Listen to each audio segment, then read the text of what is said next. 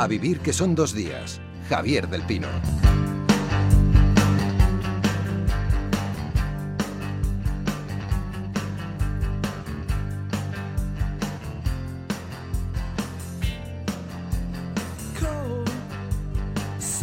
En los próximos días, algunos afortunados van a tener mucho tiempo libre, un tiempo libre que desde aquí eh, siempre aconsejamos eh, que se utilice para leer. Eh, es oír hablar de libros y siempre aparece por Radio Barcelona Oscar López. ¿Cómo estás, Oscar? ¿Qué tal? ¿Cómo estáis? Muy bien, tenemos que empezar hablando además de un sonado regreso que tú recomiendas, el de Milán Kundera. Pues sí, yo ya tenía muchísimas ganas. Hombre, hace 14 años que publicó La Ignorancia y ya tiene nueva novela, La fiesta de la insignificancia, una novela que él, como hace ya desde los años 90, ha escrito directamente en francés, porque recordemos que Kundera es un autor checo, y que ya está traduciendo aquí en España Beatriz de Moura, que es su, su editora, y que ya nos ha comentado, hombre, pues que en esta novela vamos a encontrar muchos de esos temas habituales en la novelística de Kundera, pues como es el tema de la maternidad, el tema de la sexualidad, el poder, la crueldad. Algunos ya han definido esta novela como una parábola feliniana y un divertimento surrealista. Hombre, yo la verdad es que ya con todo eso que se ha empezado a contar del libro ya me apetece muchísimo. Para mí Kundera ya es, eh, bueno, un signo de calidad total, vamos. 14 años hace, como dices, en la fiesta de la insignificancia. Habrá que leerlo y habrá que comentarlo aquí además. Eh, vamos con nuestro libro de hoy, es la tercera parte de los episodios de una guerra interminable, Las tres bodas de Manolita de Almudena Grandes, publicada por Tusquets.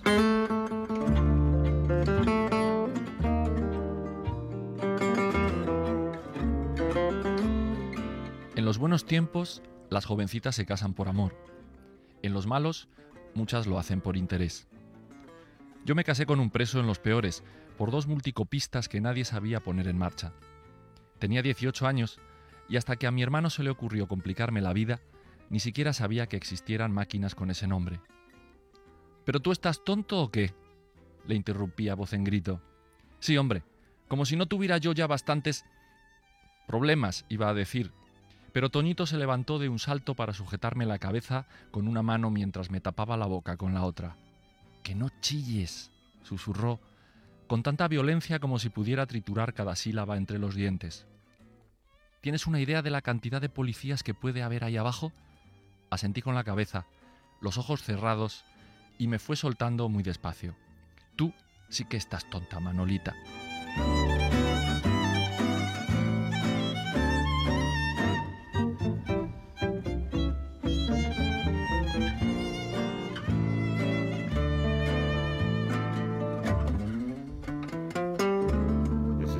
Comienzo del primer capítulo de las tres bodas de Manolita, por la cara que ha puesto Mudena, obviamente sabía que lo leía un amigo suyo, que era Benjamín Prado. Sí, sí, sí, sí, lo ha, lo ha, leído súper bien, además. Bien, claro que sí. ¿Cómo estás? Bueno, pues muy bien, muy contenta de estar aquí. Me ha encantado oír a Benjamín y me ha encantado esta versión maravillosa que no sé de dónde habéis sacado de Hay pena, penita, pena, que es la banda sonora de esta novela. Te voy a decir una cosa, Oscar, que tú, tú lo has perdido, que cuando ha entrado al estudio, Almudena, yo le he dicho, te he leído mucho. Y ella me ha contestado, yo te he escuchado mucho. Sí. Ah, claro. Como un reencuentro, porque no nos conocíamos tú y yo. No, no nos conocíamos y estaba siempre en Washington. ¿Cómo nos íbamos a conocer? bueno, podrías haber ido por allí, hombre. Colaborador habitual de esta casa. Ya, pero tú sabes que Washington es una ciudad a la que los escritores no van. Eso es verdad. no van. van políticos, van representantes de instituciones, pero los escritores nunca vamos a Washington. Yo he ido un montón de veces a Estados Unidos y nunca he ido a Washington. Las tres bodas de Manolita eh, es un libro maravilloso que describe un Madrid muy distinto al que vemos en las series de televisión que tanto se ven ahora. Sí, ¿eh? sí, sí. Un Madrid más triste. Sí, un Madrid más peligroso, un Madrid más oscuro, sobre todo. El Madrid que sale de, de la guerra, una ciudad que había resistido tres años, un asedio cruel solo para que cuando la guerra acaba encontrarse con que la paz puede llegar a ser más cruel, más cruel desde luego para la protagonista de la novela, que es una chica muy joven, como se ha visto en el fragmento porque esas series que yo mencionaba a veces nos hacen creer esa máxima antigua que hemos oído tantas veces de eh, con Franco se vivía bien, se vivía mejor, ¿no? Sí. Tu novela demuestra que eso no es verdad. No, pero además es que hay una cosa un poco perversa a mí, hombre, no me gusta yo no no hablar mal de los demás ni pero sí es verdad que hay veces que que hay, alguna serie de televisión que roza ya eh, bueno, pues mm, la locura, eso de que chicas jóvenes sin formación escuchen swing y escuchen blues en Madrid en los años 50. Y van a ver a Big Bang. Eso, sí, sí, es una cosa increíble, ¿no? Y además con la copla hay algo muy injusto con el flamenco y con la música que se escuchaba de verdad. Parece que sacar a Antonio Molina en una serie es un descrédito y es una vergüenza, ¿no? Y claro, esa es una forma también de desnaturalizar el pasado y de contarle a la gente que este país no fue tan miserable y tan ruin como fue en realidad. Oscar, eh, recuérdanos qué nos cuenta las tres bodas de Manolita. Pues esta es una historia de supervivientes, los que creen en la lucha política un riesgo de su vida y los que se ven arrastrados a ella. Es una historia de resistentes, de, es una historia de delaciones, es una historia yo que diría que más urbana que las dos anteriores que la precedieron. Eh, también podemos decir que es la historia de una pandilla de barrio. En ese Madrid de, posguerra tenemos pues a un grupo de amigos y ahí pues está el guapo, está el traidor, está la mujer valiente que tiene esa valentía en sus propios genes y todo ello nos sirve para conformar este fresco donde en el que yo destacaría por encima de todo a Manolita. Yo creo que toda la historia pivota de, alguna manera alrededor de ella. Es una mujer que se hace cargo de sus hermanos, es una mujer que no quiere saber nada de lo que está ocurriendo a nivel político, pero que al final acaba tomando partido y no solo por la causa, sino también por amor, porque la historia de amor que se cuenta en esta novela es de esas historias de amor que te dejan huella. Yo creo que es importante todos esos episodios que ella va mostrando como el del internado de las monjas donde van las hermanas de Manolita, lo que ocurre en ese tablao donde está el hermano de Manolita. En fin, hay cantidad de historias que se van entrelazando y que conforman una novela de las que te ponen los pelos de punta, de verdad. En las tres bodas de Manolita, solo una de las tres bodas es boda boda. Solo eh, una las boda, otras ¿Es verdad? Ocurren, en una cárcel. Son un simulacro. ¿Se puede contar? Eh, sí, sí, yo creo que se puede contar. Sí, sí, porque es las tres bodas de Manolita, como las dos anteriores, son, es una novela de ficción basada en algunos hechos reales. Y uno de los que me empujó a escribir la novela es que efectivamente en la cárcel de Porlier, que era la cárcel más grande de Madrid, en Madrid después de la guerra llegó a haber 36 cárceles. La más grande de hombres era la cárcel de Porlier. Y allí Juana Doña, que iba a ver a su marido Eugenio Mesón, que murió fusilado, un chico muy joven que había sido el secretario general de la Juventud Socialista Unificada, ella cuenta en un libro que había un capellán que se forró literalmente porque organizaba bodas. Bodas era el eufemismo de la época. En realidad lo que vendía eran vis a vis, eran encuentros en un cuarto sin muebles ni nada, un cuarto cochambroso, dice ella, que costaban 200 pesetas, que era más de lo que ganaba un obrero especializado en un mes. Un kilo de pasteles y un cartón de tabaco por dos. Como vivía el cura entonces. Claro, porque tenía que haber novios y padrinos. Y el cura celebraba cinco bodas de estas diarias y como era todo un simulacro, pues Juana, que estaba casada ya con Eugenio Mesón, se casó dos veces más en Porlier.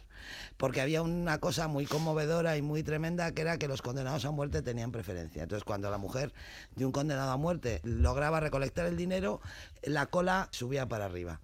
Y a mí me pareció una historia tan romántica y tan tenebrosa a la vez que yo en cuanto que lo leí dije yo algún día escribiré sobre estas bodas y efectivamente así es como se casa, entre comillas, Manolita sus dos primeras veces, no son bodas verdaderas. ¿Y ese cura tiene nombre y apellidos? No lo he encontrado, lo tuvo que tener, lo he buscado, ¿eh? Afanosamente, pero no lo he encontrado. espérate, espérate, porque algunos de esos lectores que tú tienes y que al final ya se convierten en amigos te lo dirá, ya verás. Sí, alguno me lo Eso espero, sí, sí, porque no lo he conseguido, no lo he conseguido. Bueno, hablando de lectores, como sabéis, en este club de lectura siempre traemos a dos lectores que son los que actúan un poco como abogados del diablo. Me parece muy bien. Intentamos traer los críticos, pero luego al final se rinden siempre ante el invitado. Ah, bueno. Eh, aquí en Madrid está Belén Díaz, eh, ya la conocemos, ha estado un par de veces con nosotros, es psicóloga, de cuidado, Almudena, eh, educadora de menores eh, y participa activamente en varios eh, clubes de lectura. Belén, ¿cómo estás? Gracias por Hola, buenos días, encantada. Y contigo en Barcelona, Óscar, está Ana Santa Creu, es teleoperadora, le gusta presentarse como hija y madre solícita. Eh, luego fuera de micro me explicas muy bien qué, es esto. Qué mérito, eso es un mérito enorme. Buenos días Javier, hola Almudena. Hola Ana, ¿qué tal? Bueno, os voy a pedir, Belén, Ana, que hagáis una primera crítica al libro. Si tuvierais que escribir, eh, pues para un semanario que sabéis que no va a leer la autora y podéis decir lo que queréis de este libro, ¿qué, escribiríais? Pues si me toca empezar, yo no tendría palabras para eso. Me ha enganchado la novela completamente, con lo cual, ¿qué podría decir? ¿Que es muy larga? Pues es que pensando que a lo mejor es muy larga no hay novela larga, sino mal escrita, ¿no? Me ha hecho pensar que la guerra tuvo fecha de comienzo y de finalización, pero la posguerra, y más sabiendo que tienes previsto escribir tres libros más, ¿No ha acabado todavía? Yo creo que sí, que la posguerra se ha acabado. En España lo de las etapas históricas es muy relativo, porque no solemos tener eh, fronteras así muy definidas. Pero esta serie se llama Historias de una guerra interminable porque pretende contar 25 años de la dictadura de Franco desde el punto de vista de la gente que no se rindió, desde el punto de vista de la gente que dijo que no, que no aceptaba la dictadura, que quería resistir contra la dictadura. Para esa gente, yo creo que la posguerra terminó cuando España volvió a ser una democracia. Pero desde luego en 1951, que es cuando sale Silverio de la cárcel, no había acabado todavía. Esa es mi posición. Bueno, yo voy a ser un poco crítica esta vez. A mí el libro sí que me ha gustado, pero mm, yo tengo la sensación de que parece que la guerra civil nunca acabe, ¿no? Que cualquier tema que te pueden sacar ahora siempre sacan, ¿no? Ahora con esto del famoso estatut, siempre el otro día en una entrevista escuché, pero ¿cómo acabó la Primera República, no? Entonces a mí sí que el libro me ha gustado, en casa tenemos los otros dos. Yo he de ser sincera, no me los he leído, mi madre sí, que es fan de póster de Almudena, pero, pero a mí me da esa sensación. A mí el libro me ha gustado mucho y la historia de Manolita me ha enternecido mucho. A Manolita, por el título, yo no, no la veía así.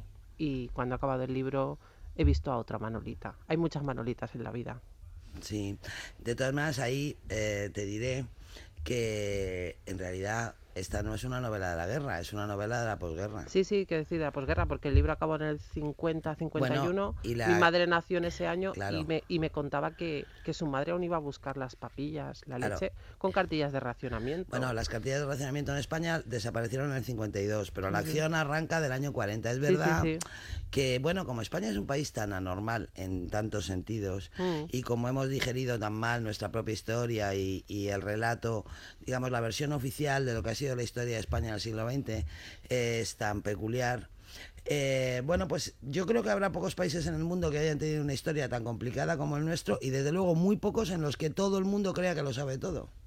y es muy curioso como yo, por ejemplo, desde que escribo estas novelas, me encuentro con mucha gente que me dice, ay, pero cambia de tema porque hay la guerra y la guerra, y, con mucha más gente que me dice, yo no sabía nada, yo no sabía nada. O sea que es, es, un, es una coexistencia complicada de esas dos posturas, ¿no? Pero bueno, es que...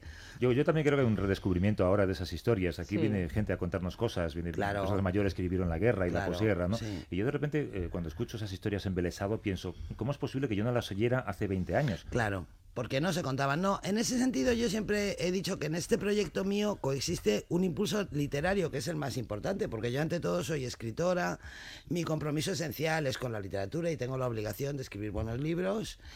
Y claro, hay un impulso literario que arranca de la certeza de que los españoles vivimos encima de una mina de oro. O sea que debajo de nuestros pies hay una cantidad increíble de historias, de héroes, de villanos, de aventuras, de misterios, de que no se han contado nunca. Entonces eso para un narrador es una tentación irresistible, ¿no? Luego esta novela es la demostración palpable de algo que puede parecer una tontería decirlo, pero que yo no lo quiero crees el hecho de pensar que las posguerras muchas veces son muchísimo más duras que las propias guerras, que el propio conflicto mm. bélico, porque lo que tú narras aquí hay momentos que son absolutamente terribles.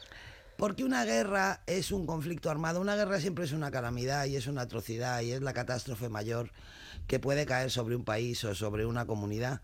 Pero la guerra tiene una fecha de caducidad, tiene un límite. Por un lado, la guerra se hace en teoría, claro, con un objetivo. Cada contendiente te dirá que hace la guerra para que su país sea mejor, para garantizar el futuro. Y además hay un final que se dibuja nítidamente en el horizonte, que es el final de la guerra. Vale, ese final superior parece que lo justifica todo, pero claro, después de la guerra, eh, normalmente en los países europeos donde hubo muchas guerras en el siglo XX, llega la paz. Y la paz implica un periodo de ajuste de cuentas muy corto, en el que hay revanchas y linchamientos y tal, y luego enseguida ya empieza la paz verdadera políticas de integración, políticas de reconciliación nacional, políticas asistenciales y como la necesidad de refundar un país con todos, los vencedores y los vencidos. Pero aquí en España no fue así y eso lo explicó Fernando Fernández Gómez mejor que nadie. Al final de las bicicletas son para el verano, cuando el niño le dice al padre, bueno, pero ahora que acaba la guerra me puedo comprar una bicicleta porque en la paz, y le dice el padre, es que no ha llegado la paz, ha llegado la, victoria. victoria. Llegó la victoria y duró 37 años, ¿no? Y claro, para familias como la de Manolita, Manolita lo cuenta en el libro, dice, una guerra peor que la guerra, la guerra peor que la guerra que la paz había traído consigo. Y una, un adolescente que viene de una guerra dice que cuando llega lo peor, ella se da cuenta de que eso de ir de mal en peor es una expresión tonta porque lo peor no se puede comparar con nada. Y para ella lo peor llegó cuando ya no había guerra. Es un libro con eh, múltiples nombres y apellidos, eh, van apareciendo, desapareciendo, algunos son reales, algunos no lo son. Esta mujer, Isabel Perales. Yo me quedé con 39 kilos y medía un metro 67 y no podía ni andar. Había veces que iba de rodillas agarrada a la pared porque las piernas no me aguantaban. No podía. Pero bueno, había que aguantar por mi madrastra, porque era siempre, depende la vida de su madrastra, de usted depende la vida de su madrastra. Entonces, ¿qué pasa? ¿Qué es lo que pasa? ¿Qué las hacen? Y primero dije, llevo sin salir a la calle dos años y medio. Llevo sin ducharme, sin bañarme dos años y medio. No puede ser, hija, no puede ser, decía la señorita Carmen, no puede ser. Digo, sí, mire la roña que tenemos. Todos los pies llenos de roña y piojos en el jersey. No, el jersey que nos dieron a la cárcel estaba lleno de piojos.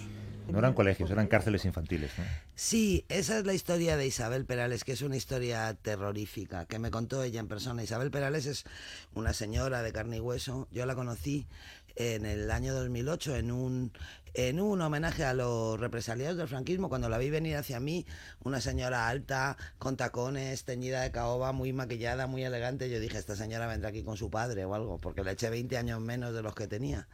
Y no, y ella me contó una historia terrible que a mí nunca se me habría podido ocurrir. Ella, cuando tenía 14 años, su madrastra, que estaba presa en ventas, consiguió para ella y para su hermana Pilar, que era más pequeña, que tenía 9 años, dos plazas en un colegio de Bilbao. Entonces ella, gracias a un decreto que hubo de que los, los presos que redimían pena podían pedir plazas para sus hijos en un colegio, ella llegó a Bilbao convencida de que iba al colegio. Cuando llegó la separaron de su hermana. Su hermana que tenía nueve años sí la educaron. Su hermana estuvo allí y daba clases de matemáticas, de lengua.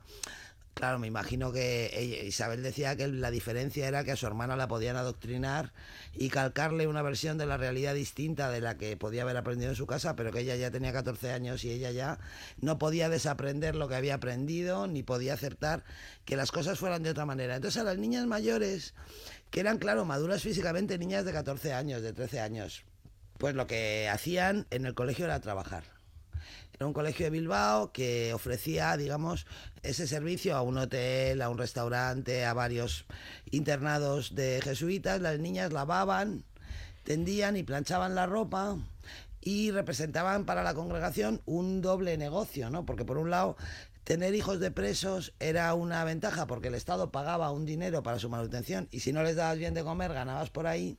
Pero además en el caso de Isabel pues había una doble ganancia porque era trabajo esclavo, eran casi como un destacamento penal. Y además había un, un detalle especialmente truculento y tenebroso, que es que como el jabón en los años 40 era muy caro, por eso estaban las cartillas de racionamiento, lavaban con sosa. Y claro, la sosa se lo comía todo, se comía las manchas, las manos, se comía la piel, se comía la carne de las manos. Y claro, y lo que dice Isabel en este corte de, de, que de ella dependía la vida de su madrastra, yo cuando conocí a Isabel y me contó esto, fíjate que yo tengo un mal concepto del franquismo, ¿eh? De, siempre. tengo muy mal, tengo muy mal concepto del franquismo. Bueno, pues con mi mal concepto del franquismo, yo no me podía creer lo que me estaba contando ella, porque yo le decía, pero estando en una situación tan tremenda, tú no tenías un abuelo, un vecino, una amiga de tu madre, alguien que pudiera hacerse cargo de ti y ella me decía, tú no lo entiendes, es que hasta que mi madrastra no saliera de la cárcel, yo no podía salir del colegio. Y yo no me lo creí.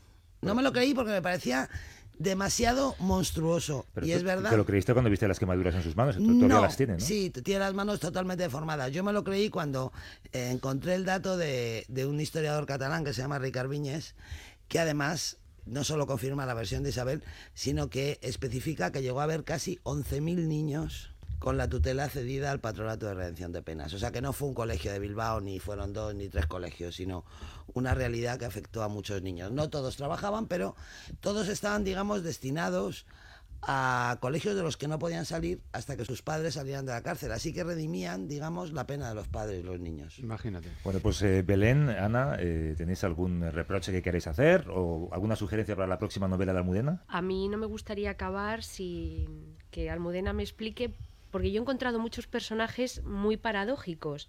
Manolita es la señorita conmigo no contéis. Y caramba, todo lo que hay que contar con ella después. Pero yo quiero rescatar a Silverio. No sé si existe o no existe. Silverio es el Pero tan gris, tan gris al principio. Claro, tan gris al principio. Y luego todo lo que esconde, no sé si es porque me recuerda a alguien o quiero que me recuerde a alguien pero me ha fascinado. Háblanos de él. Silverio es el personaje favorito de las chicas de la editorial. Cuando empezó a circular la novela por la editorial. No lo sabía. Eh, bueno, todas las chicas de la editorial eran de Silverio a muerte. Bueno, esto ya lo ha contado Oscar. Esta novela es también la historia de una pandilla de amigos que vivían en Antón Martín antes de la guerra y de lo que pasa con ellos en la guerra y en la posguerra, ¿no? Y es una pandilla con mm, caracteres bastante arquetípicos. Pues hay un chico guapo, hay un chico muy inteligente pero muy tímido, que este es Silverio. le llaman hermanitas. un MacGyver. Un MacGyver, sí, pero es tan tímido que eh, si no estás muy cerca de él no aprecias ni su talento ni su inteligencia. Entonces Silverio es eh, el amigo eh, del hermano de Manolita que está en la cárcel de Porlier y al que Manolita va a proponerle matrimonio de una forma totalmente eh, extravagante, un preso que no tiene ni idea de por qué la hermana de su amigo llega ahí a decirle, oye, que me voy a casar contigo, ¿no? Y Silverio es un chico feo que a Manolita nunca le ha gustado y que sin embargo la historia de amor principal de la novela es una historia de amor de un locutorio de una cárcel, ¿no? Eso es lo que le da a Silverio tanta fuerza, yo creo, ¿no?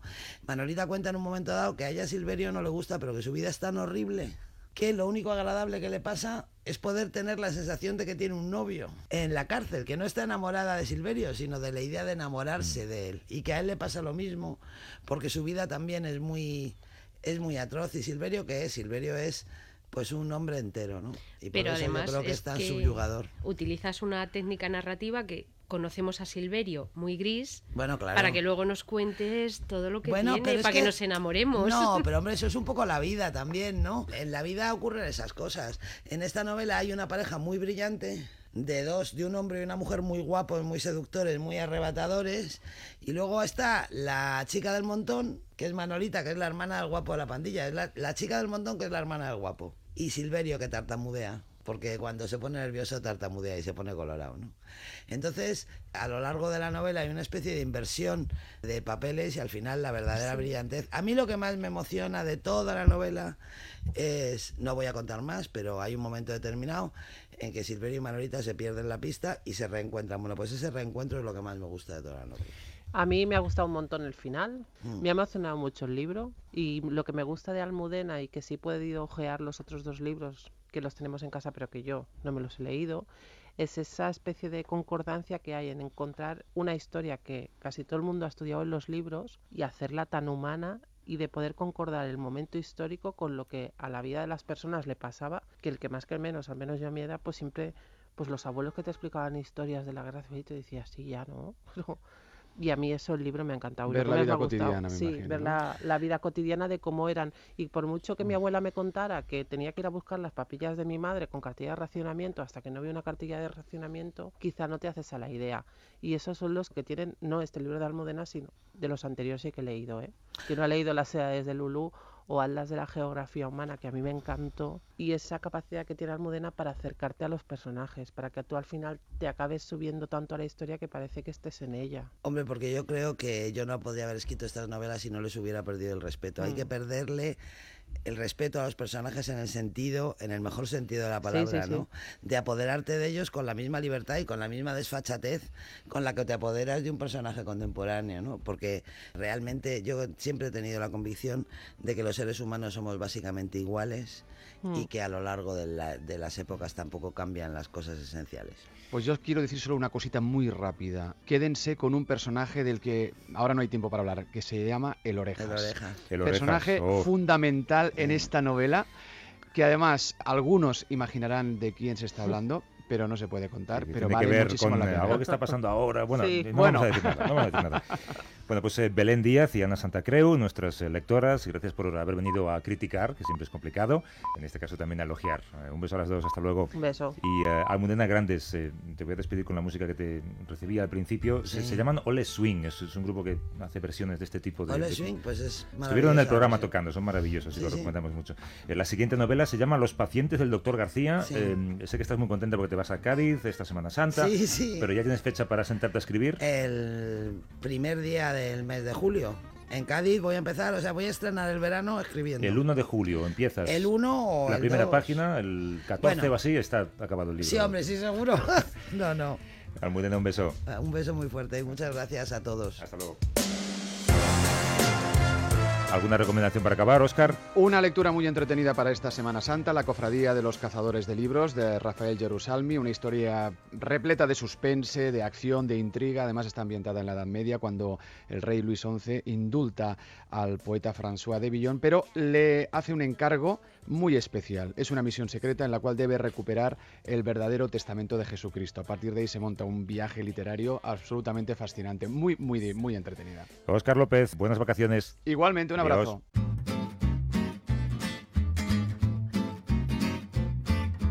Yo también os traigo una recomendación. ¿Os apetece leer una historia en la que veáis reflejadas vuestras propias vivencias y sintáis la nostalgia del recuerdo? No os perdáis La Buena Reputación, la nueva novela de Ignacio Martínez de Pisón. De la mano de cinco miembros de una misma familia, esta saga recorre casi 40 años de nuestra historia y transita por ciudades como Melilla, Zaragoza o Barcelona. Una historia inolvidable que no podrás dejar de leer. La Buena Reputación, de Ignacio Martínez de Pisón, publicado por Seix Barral.